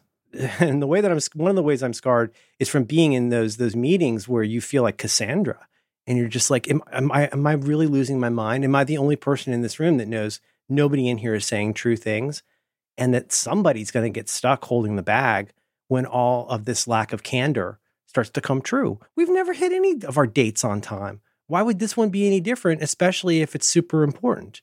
Right. So I don't know. I don't mean to bust a gut here, but like I think I think the the what you learn from being around from watching people that have suffered from this and didn't choose to learn from it leads to a certain kind of self knowledge and going. I would like to think that I know how I am, and also, it's a fun, vi- not a video game, but it's a fun little game for me to be able to walk through contingencies and say, like, what is the, what is a sane way for me to prepare for this in a way that lets me be more in the moment and less worried about like what happens if something goes wrong. Yeah, I don't know much about ADHD. Probably all I know is what I've heard from listening to you. But um, it, it strikes me that like the what you're describing i mean in some senses it's a way of preparing which we've talked about preparing on previous shows but it's a way of taking advantage of a time of uh good executive function to shore up oh, that's a, to shore up yes, later when you might not so it. you have a good executive function you're going to do the prep and now right now is the time that i'm thinking about the travel bag i'm going to do all these things or whatever blah blah blah blah because when it comes time to travel maybe then you won't be prepared to have that kind of executive function to say, here's what has to be done or whatever, and you can just freaking grab the bag. Because mm-hmm. six months ago, when you were having a good moment of really wanting to concentrate on that one thing, you're able to nail it down then. And the payoff is that now, when I'm harried and worrying about getting out of the house, I don't have to rely on just do really good right now in this second when you're under pressure. You know, past Merlin already did that. Here's the bag. Hmm. Yeah, I guess in the most ideal condition, I, I wouldn't need to do anything and nothing would bother me. Never have to go anywhere is obviously the ideal, but yeah. Well, obviously that's the ideal, but like th- that is a that is a set of circumstances that probably are not a good peg to hang your life on. Um, but you know, it does honestly though. I mean, the the the taking this just even like a tiny not step further, but step more inward, which is like I know exactly what is in my wallet. Like if I lost my wallet today, like I don't keep a lot of stuff in there i have an AirTag in there, and it's such an annoying size. uh, but I, now it's turned into a little bit of a half Costanza. Yeah, like, it'll make you feel like a younger man with a condom in your wallet, right? I guess so, because I like a real thick condom. I like them real rugged. I burn through them pretty hard. Yeah, so now you got a, a, a real thick uh, thing that does not function as a condom, but is also round. It's a kind of condom. It definitely is a kind of birth control to have a lot of technology on you. Hmm. But uh, but I, I mean, and in that instance, I know. Like today, I took my kids shoe shopping, I went to a little local shoe shop and got some shoes. And um, and then she was like, "Oh yeah, I want to go to thus and such place, um, and I can take the bus for that, right?" And I'm like, "Oh yeah, yeah." We set up your phone to be able to do. We finally got that ability that you guys have probably had forever. We can use iPhone, Apple Pay, Wallet, whatever, to pay for that. I said, "But hey, just in case," and I gave her my Muni card just as a backup because you haven't tried that yet. here's my Muni card. It's got at least, it's always got at least 30 bucks on it. Take it with you in case you need it. And did I have to think a lot about that? No. I just grabbed my wallet and I know exactly, I could do it in the dark, you know, in the dark and with one hand. That should be my biography. Because uh, everything in my life, I want to be able to accomplish it with one hand rather than two. And I would like to be able to do almost everything and to know how things are set up so well that I could do almost most of the things I need to do in near darkness because it's so well prepared. And that's why we don't leave a brown Lego on the floor. That's why you don't move daddy's fuse bag. Yeah, we glossed over the fact that your house has a fuse box and not circuit breakers. anyway, it's an exciting time. It's summer. Are, are there any coins in your fuse box? I mean, how should you, otherwise how we pay for college? No, I mean like like uh, in place of a I just threw you such a transition. No, I know. Back in the day, well, I used to. I'd read a long time ago that you can take the wrapper, uh, the aluminum uh, foil from a Marlboro pack, and wrap it around a fuse. Mhm. Once for this amperage, twice for that amperage, and I did do that in my bus once, and it worked I mean, because I did have cigarettes, and I was able to fix a fuse with a I, Marlboro. I pack. believe that it's conductive. I'm not sure I, I buy the once twice being equivalent to fuse strength. it's physics, John. yeah, is it? The, Yeah. the tobacco just adds flavor. You need a little. You need a little. It's not tobacco, John. It's aluminum. Mhm, I know, but it's got that. It's got the. Well, they're filtered, John. They're not like Chesterfields. This episode of Reconcilable Differences is brought to you in part by Burrow. You can learn more about Burrow right now by visiting burrow.com slash RD. That's B-U-R-R-O-W dot com slash RD. Who is Burrow? Well, I'll tell you. Uh, they're a company that's striving to set a new standard in furniture with easy-to-move modular designs such as timeless American mid century and contemporary Scandinavian styles, in premium durable materials like responsibly forested hardwood, top grain Italian leather, and reinforced metal hardware. Ooh, Burrow's in house design team mm, takes a research driven approach because they want to make sure that their furniture fits your lifestyle. And that's why they've produced simple mounting guide posters for their index wall shelves and a tool free assembly process. Burrow has a modern website that's super easy to use. And that means that you can create and customize your own furniture right from home. And you're not going to have to go to those old fashioned warehouse stores and high pressure showrooms. Boo! I've been to them. I do not prefer them. I have a Burrow and I love it. What can I say? Uh, you can enjoy uh, free shipping. They're going to ship it to you for free. Every order, no matter how small or large, is delivered directly to your door for free, which can save you well over $100 when buying a large item like a couch. If you ever need help, the Burrow team is always available to lend a hand from custom orders to rescheduling a delivery. Uh, like I said, you know, I have a Burrow couch. I bought one before they were even a sponsor. It was uh, the consensus opinion after over a decade of searching for a couch. My wife and I agreed, and now I sit on a Burrow. It's real nice. Uh, so, so what you can do, you, uh, you go to burrow.com slash RD. That's RD, burrow.com slash RD. And you know what? You're going to get $75 off your order. Okay. This is your first order. You go there, you get a couch, $75 off. Bob's your uncle. Go burrow.com slash RD. Our thanks to Burrow for supporting reconcilable differences and all of Relay FM.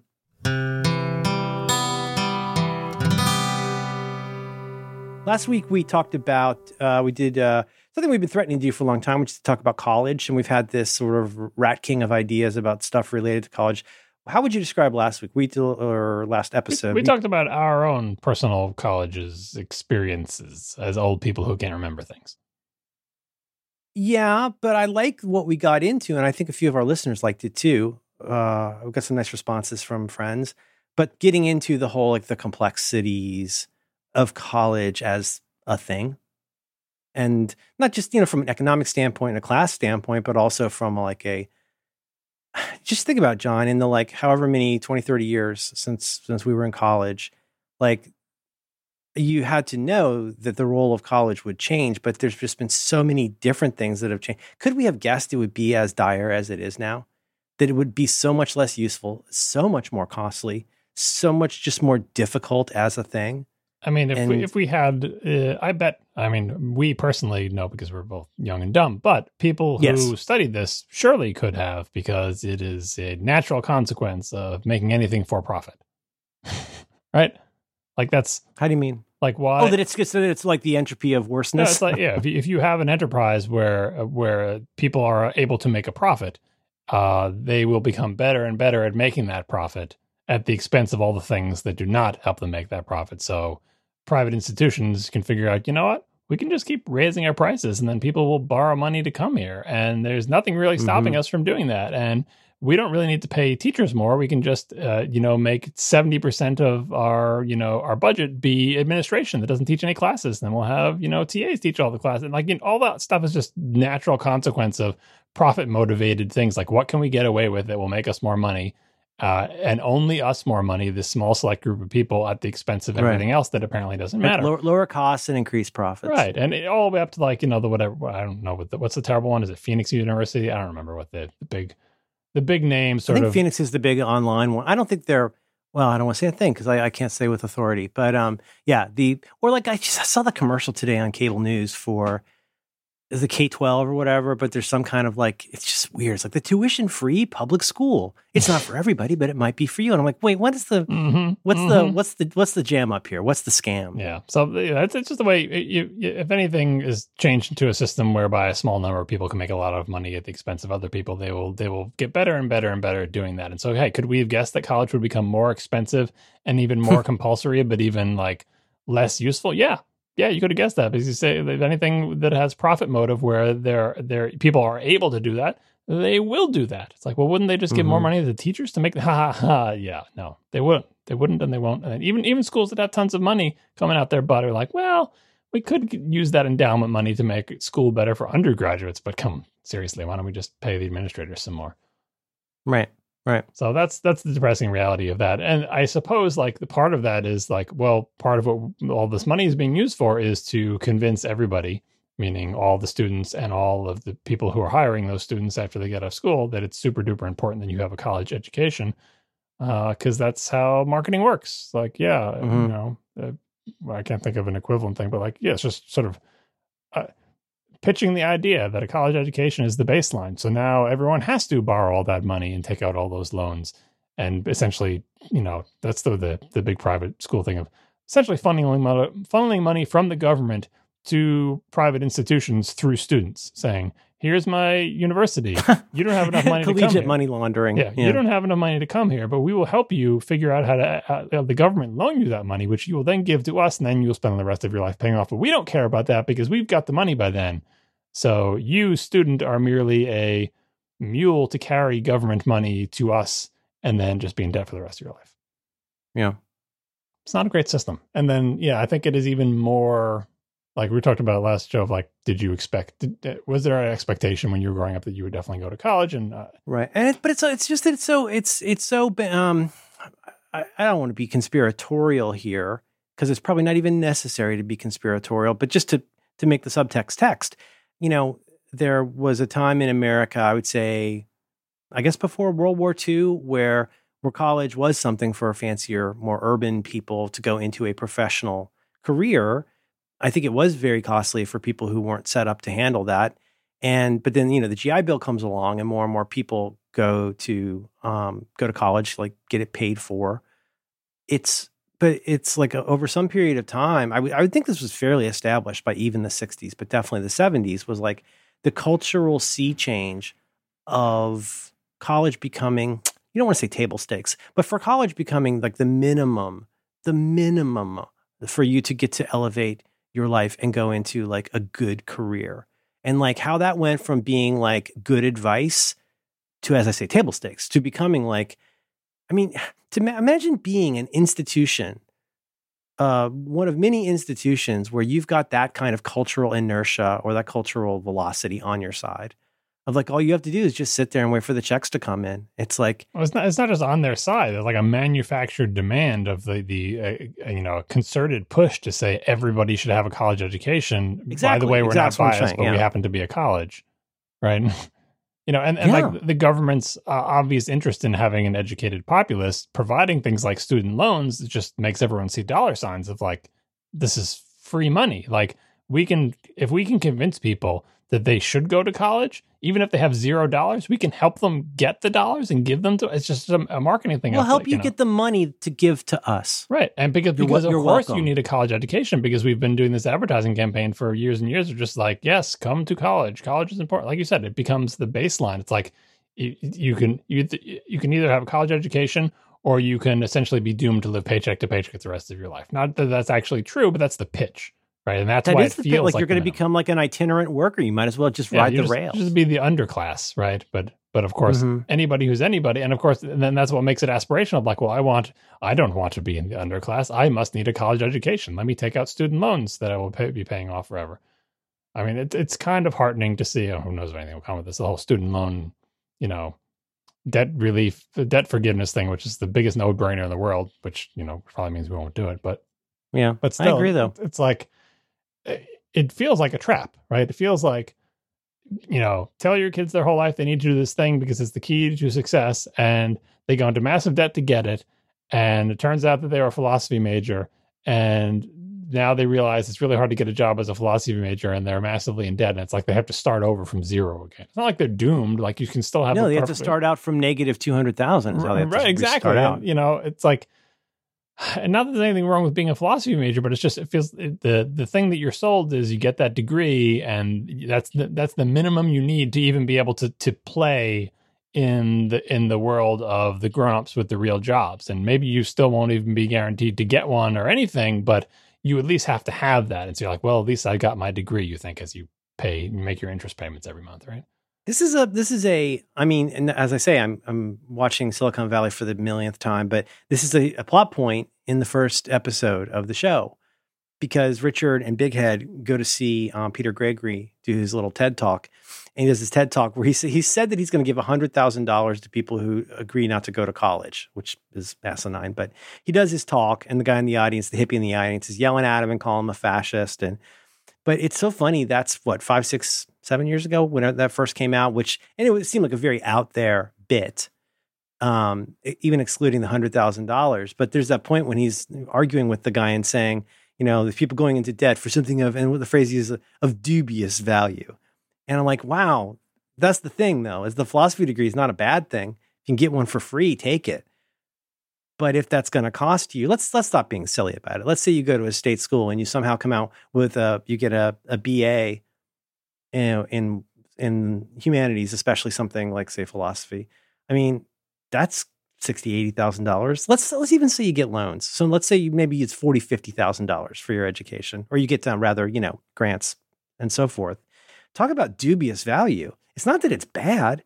It's just that that's not the sa- if you really if you take all the things into account, if you do balance all of the columns, that's a crazy amount of money and time for what you're getting today. I mean, it's not just what you're getting; it's like what you can. What is that? You know, it's return on investment, right? Because there's a certain amount of money you have But, to. but if it was just a fourth of the cost, I would still I would say it's worth it. Yeah, that's I mean, I I'm saying. don't it's know like, it's if- like how much yeah. did you pay in versus what are you going to get out? If I Exactly. if I do that's that the dubious. and to I me, that's the dubious. if I could get a, uh six figure job the day I graduate with that degree, suddenly that degree becomes worth a lot more, and I'm willing to pay a lot more for it, right? But yeah, anyway, like it's it's just the, the depressing.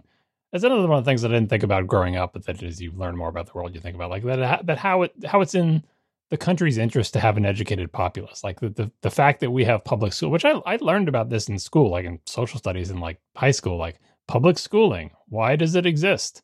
Why do is Yeah. it do all the children go to school? Well, having an educated populace is good because then they can do things when they become grown-ups, which keeps the country running because we have to do things, right? It's just the, the people who used to have those jobs eventually get they get don't old have and those die, jobs. and new people Yeah. need to be able to do things. So we should learn about stuff so we can do, and it all makes sense and everything. But it's like, but of course, college is different. Then now you have to go two hundred fifty thousand dollars into debt. It's like, well, but if it's good for us to learn how to do things, and it's in our own interest to educate our populace, why does that stop at high school? It's like, well, you know enough to work on the farm. Then it's like, well, but most people don't work on farms now, so maybe uh, it's just so depressing to think about like that it just becomes sort of written in stone that like well you know we have state schools which are cheaper and we help fund a little bit but we don't want to really fund them too much and obviously the administrators need most of that money anyway so we can't really pay teachers for that And then private institutions will extract as much money as possible from the rich people and anyone they can convince to take out loans. And it's like, wait, what happened about educating the populace? Wasn't that is that a good thing or is it not a good thing? It's like, well, we can't do it for free, but all these other countries mm-hmm. do. Well, they're you know not in a America, I yeah. guess. It's just I don't it get depressed thinking about. It. Like I I would love it if we could all we, we college educated people the same way that we public school educate them, but it, it seems like everything's going the, the wrong direction. And they're like, well, have we thought about not having public schools K through 12? Maybe that could be for profit too. oh, right. stop. Or they could just be, you know, they could be sponsored or something like yeah, that. just everyone could go to religious schools. It'll be fine. Yeah. Yeah. I mean, and like it's when we, whenever you talk about this stuff, it's easy to get a little bit silly about it. But, um, I don't know why people respond to these things. I don't know why people quote tweet these things. Everybody just get off the internet. It's killing you. But the one that was going around a couple days ago about the idiot thing in, um, oh God, where was it? Some probably an online public. But the person who's saying like, you know, was it? It was the one about like you you should get a master's degree in like social media or something to hire like a. But it was just one of those like it was one of those pronouncement sort of like clickbait things, and everybody was going off on it. Um, anyway, just the idea being that like, oh yeah, go spend a bunch of money so you can become like a social media manager or something. And, um, but you know, I, I don't, I'm not trying to, I'm not trying to be silly here, but there's something that I, uh, I think it was a friend of mine said in responding to this that I, I think it's an interesting idea. This goes to our point, my point anyway, last week of like, it's a shame that college means so many different and often conflicting things. I mean, we've talked about you know, hey, how about before we teach you how to code in elementary school, we teach you about how to become a credulous uh, and like intelligent news consumer or we you know learning how to vet things learning how to be smarter about being smart. Um, but this this goes in some interesting directions. I don't think you have to go i watched this youtube video just the other day of this guy who was making this very unapologetic pitch for like why we still need the great books and the classics and everybody should it felt like something from the 80s. Uh, I mean, sure, dude, I get your point. You know, Shakespeare's good. I get it. I get it. But like, why don't I wish there was a way that we could teach people much more? When I say functional, I don't mean vocational, but I mean like practical real world skills, almost in the way that consumer math used to work, but something along the lines of, yeah, learning how to be a better consumer of the news and things like that. But another one this person, someone mentioned was having worked in like food service or retail, which you and I have both worked in like how much you learn about people where it's it's almost like the the role that the army had at a certain point of like straightening you out and making you understand what it means that your desires are not the most important thing right now and sometimes you lose no matter what. Kobayashi maru career prep. I do still I, i'm not trying to be silly but i do sometimes think i wish more people had gotten a little bit of crummy job work when they were younger that that becomes a kind of it's certainly not college but boy, is that, I mean, some of the stuff that's the most important stuff I think I learned when I was young came from crummy jobs. There's great stuff I learned in college. I get to sound like I'm, you know, know what I'm talking about. But you know what I mean? That there are real world things that people can learn.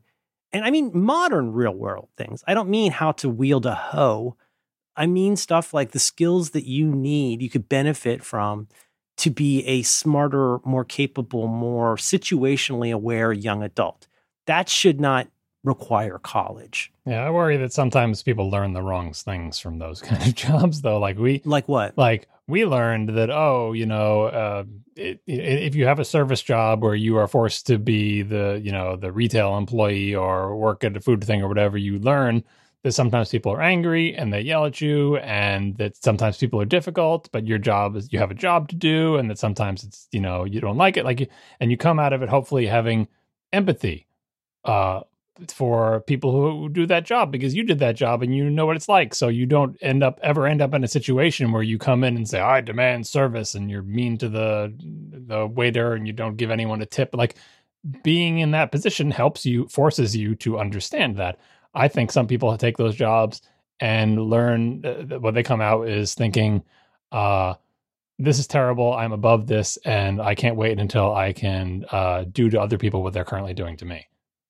Mhm. right? And so, Yeah, there's, yeah, you, yeah. and you're hoping to come up with the right lesson. But that, and, and the, the thing about like the, I mean, that, that, that, I mean that same that same logic is is totally applicable to every single thing you could teach somebody I, in know, college. but, but that's like why you mentioned like the vocational stuff of like, well, let's uh, teach them how to be better consumers of media or whatever. What I always think is this is probably typical silly liberal arts education type of thing, but I'm like, that's like I know that's the end result you want, but I think the way the way into that is not to literally say let's learn to be uh you know good consumers of the news and do a quiz about figuring out fake from real but instead teaching them foundational historical things like here are the systems that exist in our world and here are the incentives that exist within those systems to understand why wh- why would this information exist and be false? Like what are the what are the underlying forces? Like learning from right, and who and who benefits from exactly learn a historical pr- perspective of the various forces in our government and our society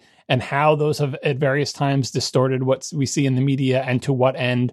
And having that sort of liberal arts understanding of society and history lets you then uh, it's like well you never taught me how to tell fake news from real but now suddenly i can understand when i see fox news i see why that exists and what is behind it and what purpose it serves and all the mechanisms. And that informs how i uh, how i interpret what i'm being given rather than just saying here's stuff and now i got to do set it do a set of rules to figure out it's like right. you see the whole of yeah, society I filled I filled out my workbook, and now I know how to watch the news. Right. Well, that's not right necessarily. whereas if you have a, just a useful. broader education about the world it, everything becomes more tractable like it's, it's the it's the the pitch for a liberal arts education of any kind is it you know we're not teaching you some specific thing we're teaching you about and especially history i'm so, for someone who knows so little about history i'm such a such a proponent of learning from history because as they say like you can it's impossible not to like whatever thing you're dealing with now just go back in history. There's some example that's essentially exactly the same thing probably 50 times over. And the 50th time you read about someone coming in and wiping out an indigenous people you start to notice a pattern. You're like okay i can identify this pattern now because this has happened so many times that it's like yeah, it's like we, we, boring. we wanted their stuff. right exactly. And we killed them all and yeah like, it's just it, it, simple things like that like to the point of boredom where you just have to go through it like the 17th time you go through some war about this or you learn about monarchy it's like eventually you'll learn what's bad about monarchies like the 50th monarchy you study you're like i get it now all right i get it. i understand that it, it's so it's so boring to me now that if anyone proposes hey we should have a king you'd be like what have you Yeah. not have you like let me tell you about the they're just that's you know that's that's my that's always my fantasy of like instead of a John Roderick shipping container with Cheney in it right is just taking anyone with some terrible opinion and just essentially having them forced to have like the world's best history professor teach them for like seven years like just every historical instance of whatever dumb thing that they think is awesome just over and Mhm. over and over again. And then these people did this and they tried to do this and guess it turned out this way. And then again these people did this and they tried and it's the same thing just in-depth detailed history. So like you know i guess that had to be in a shipping container too. So they it's like so in in like month eight when they're learning about this again and they and they're really learning it like really understanding the nuances at like a college level of these historical events and there are just so many of them just that eventually they would have to succumb But also look, getting good, also getting good though at learning. There's a thread that runs through a lot of this, which is the like, okay, so I'm not trying to teach you to think like I think I think. I'm trying to teach you to to to like I say, situational awareness. I'm not trying to teach you to know the right thing to do all the time. I'm trying to help you develop the skills to learn more intuitively know when you should keep your eyes open, what you know and like for example like if like here's here's one this is something we'll teach in the first week.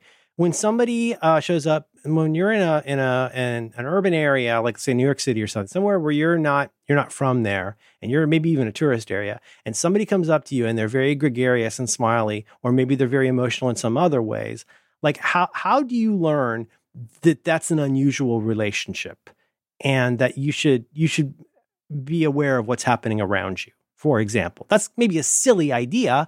I can't teach you how to watch TV in a way that makes sure you only pick up things that are true.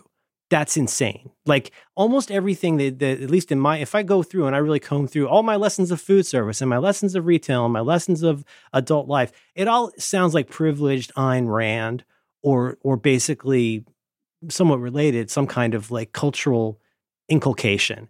And that's not what I'm really ultimately when I say what do you learn from food service and retail? I see, I sound like Ben Shapiro, but you learn it's very rarely about you, which is a good thing to learn when you're a teenager. Not necessarily when you're a baby, not when you're a little kid, maybe not when you're even a senior citizen, but when you're 14, a, a few opportunities to learn that it's rarely about you uh, can be super valuable. And uh, and what I mean, and now again, as a guy who never had to put up with like say sexual assault at work, this is easy for me to say, but it's a fairly low stakes environment in context for me to be a busboy and get stiffed by these people. Well, you start to notice a pattern of the people who are stiffing you until pretty soon you realize, oh, wait a minute. I'm getting better at realizing when these people first walk in. Just because you're gregarious and give me a buck when you come in does not mean, oh, you're a type, maybe, or this is your MO. Like, you know what I mean? The same way you could learn to sniff out scammers a little bit.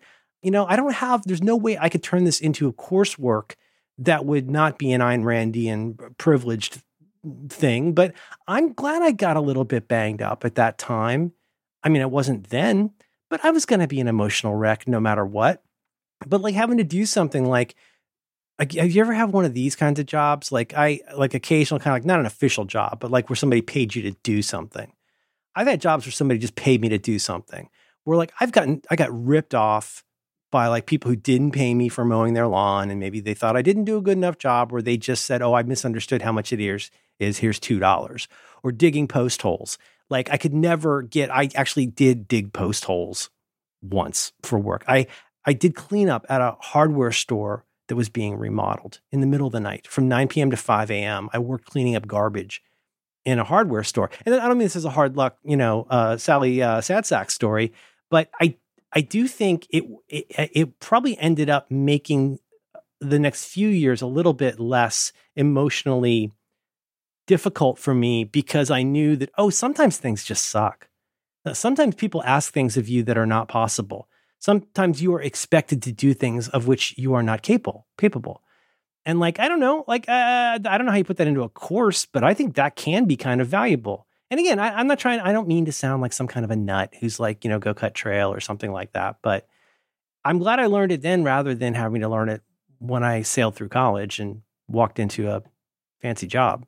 That would be the wrong time to learn something you should have learned when you were eight yeah, it's, I feel like it's easier to learn those things when the state, like you said, when the stakes are lower in terms of like you're still living mm-hmm. with your parents and don't actually need this money to to feed yourself, right? Because once you're in that situation as an you'll be adult, disappointed but not destroyed. Yeah, well, but once you're in a situation as an adult when you actually like need the money, like that's when suddenly you're willing to accept like terrible toxic office culture because it's like, but I need this job because every month I have to pay rent, and you know it's like yeah. all. Whereas, you know, when you're a kid I mean, it goes both ways. Like you can both understand that this is exploitive or this uh or this is a bad boss versus a good boss, but then also I think you a lot of things you learn in those types of jobs are the person who really care, cares about making the McDonald's clean, whether it's the employee or the manager or your boss or whoever it is, certain types of people will notice uh, that that makes a difference. And being good at your job, no matter what it is. Like, why is it that this person is the manager? You start to, like in the beginning, it's like, oh, the manager really cares that everything's all clean. It's like, but then you're like, that's, I guess that's why they're the manager because they're good mm-hmm. at this job and care about it. And that it makes a difference, especially when you're a teenager, don't care about anything. You're like, oh, whatever. What time do I get to leave? Where's my paycheck? Oh, I can't believe they asked me to do these things. But you would hope that part of that experience is that, you know, aside from learning what a bad boss is in a low stakes environment, you might learn what what makes a good boss? What makes a good employee? What makes someone good at a job? Like like yes. I, like I was talking about with the grades, the kids who actually tried and did well in school, like that there there is a reward for that. That like ex- putting in an effort, let's say, uh, can pay off in the right context. And even in some job that you think yeah. is dumb, the person who does a good job at it, uh, you know, is becomes the manager, and you know, eventually becomes the boss. And and you see they should be the boss because they care about this. And they do when they you know when the boss comes and shows you how to clean and they do it they clean it like wow they did a good job cleaning that or they know everything about this. But but that also that's that's tied to stuff like me saying and I, obviously i must have needed this because i keep bringing it up but the, it's not all about you thing. That's another one. Like i used to be very i would like fall in love with people because they were nice to me. Not fall in love you know what i mean? Like oh this boss is really nice to me or You know what I mean? And again, who benefits? When you start to realize that there are people in your life who are nice to you, not because they, not even because they like you. It could be because like they, they they're running some kind of a scam or they're, you know, and I'm not saying you should become mistrustful of people, but just because that one manager who has higher expectations for how you clean, that does not make them a bad person. Because see, also chapter one, it's not really always about you. And that the people who might end up having a career that you find totally baffling because they expect people to do their job and show up on time, like it, that's a thing that may not, you may not develop you may never develop admiration for that person, but maybe you can at least eke out a little bit of respect for that person when you get a little bit older and realize that, well, that was chapter one. It's not always all about me. I don't, I don't know. Yeah. I mean, or, or at least College it'll let you stupid. know, uh, this is not my passion, but in whatever thing that I want to eventually do, I should have the same, I should take it, put in the same amount of effort and take it with the same amount of seriousness as this person showed me how to mop the floor. Yeah, yeah, and then but like again though, I mean, I can't get off this one point, but the whole like just because someone seems nice, may not that doesn't mean they have your best interests in mind. That's that's a weird thing to uncouple yourself from if you're like as needy as I am. And when I realized that like there the problem is that there are people in life who will be terrible to you just because they're they're terrible to everybody. There's other people who will be terrible to you because they've singled you out for a certain kind of abuse. And there's other people, you got the gunnery sergeant Sergeants Hartman of the world, who, you know, it took me three viewings of that movie before I really appreciated that he wasn't just there, he wasn't being abusive because he was a horrible person. It's because he didn't want them to die in Vietnam. And I think you can, because it's Kubrick, I think you can run that lots of different ways in your head. But as I sit here today, I Gunnery Sergeant Hartman, not a great guy, maybe not a nice guy, but like if he was too nice to you at Parris Island and let you eat all the donuts and leave your footlocker unlocked, there's a pretty good chance you're not going to have what it takes to stay alive in that impossible situation. And he knows that. Although I would argue there may be uh, superior means to that particular end. what are, you, what are you telling me? You saying you should be the one who trains Marines? No, I'm just. I, I feel get like I feel get, like get real, off my obstacle. real military. Get off my obstacle, John. Real military training has more empathy than that. and and achieves the same goals. Well, it's like we used to say at New College, we're not looking for a well-rounded student, we're looking for a well-rounded class. Mm-hmm. And so anytime we try to talk about, which I think is, I think that's so goddamn smart. But, but, but in the context of war, I mean, some of you will be cannon fodder. No, I don't know. Well, maybe. I mean, I'm not the biggest fan of the military or war, as again previously mm-hmm. stipulated. But what I'm saying is, and I'm avoiding the the sometimes too sexist family uh, analogies, but uh, yeah, it would be really uh, oversimplistic to say you need a mom and a dad. You need a lot more than that, and you you do need like a super team of people in your life at various times doing different things.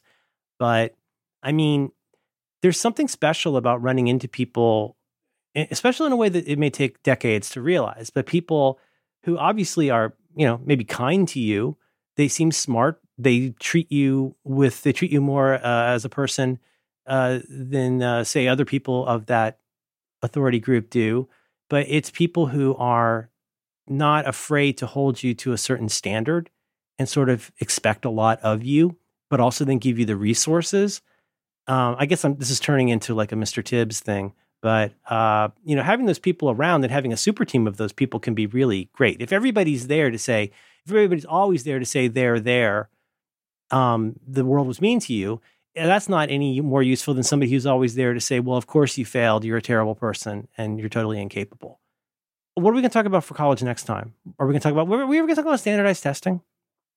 You, you, you teased me in, uh, with that at, at, one point. Will we ever talk about the, the, the terror and, and the horror of standardized testing? we will talk about standardized testing and also maybe by then I'll have more to talk about related to my one kid who's preparing for college right now and who has taken Oof. some standardized tests and get that POV. Uh, you know, because obviously we both did it ourselves, but now I had my oldest kid do it as well. So we will we will get about talk about that in a future show. Yeah, yeah, and I I would like to go in with an open heart uh, on the idea that there are some things where testing and the preparation for it are a good thing because my gut is that a lot of that stuff is kind of hot garbage. I mean, I'll save it for the show. Tests are nothing. Testing is everything. No way. That was Eisenhower wrong. that said yeah. that. Yeah. He he called it the he has four quadrants. Do you know, do you know John Dickerson mentioned me in his book? I did not know that. The only reason I know who John now you Dickerson know. is is because of you. Hmm. Maybe you should Quoted mention John his book. Dickerson in your book. Too soon. I have to write a book. Too then. soon. you win this one.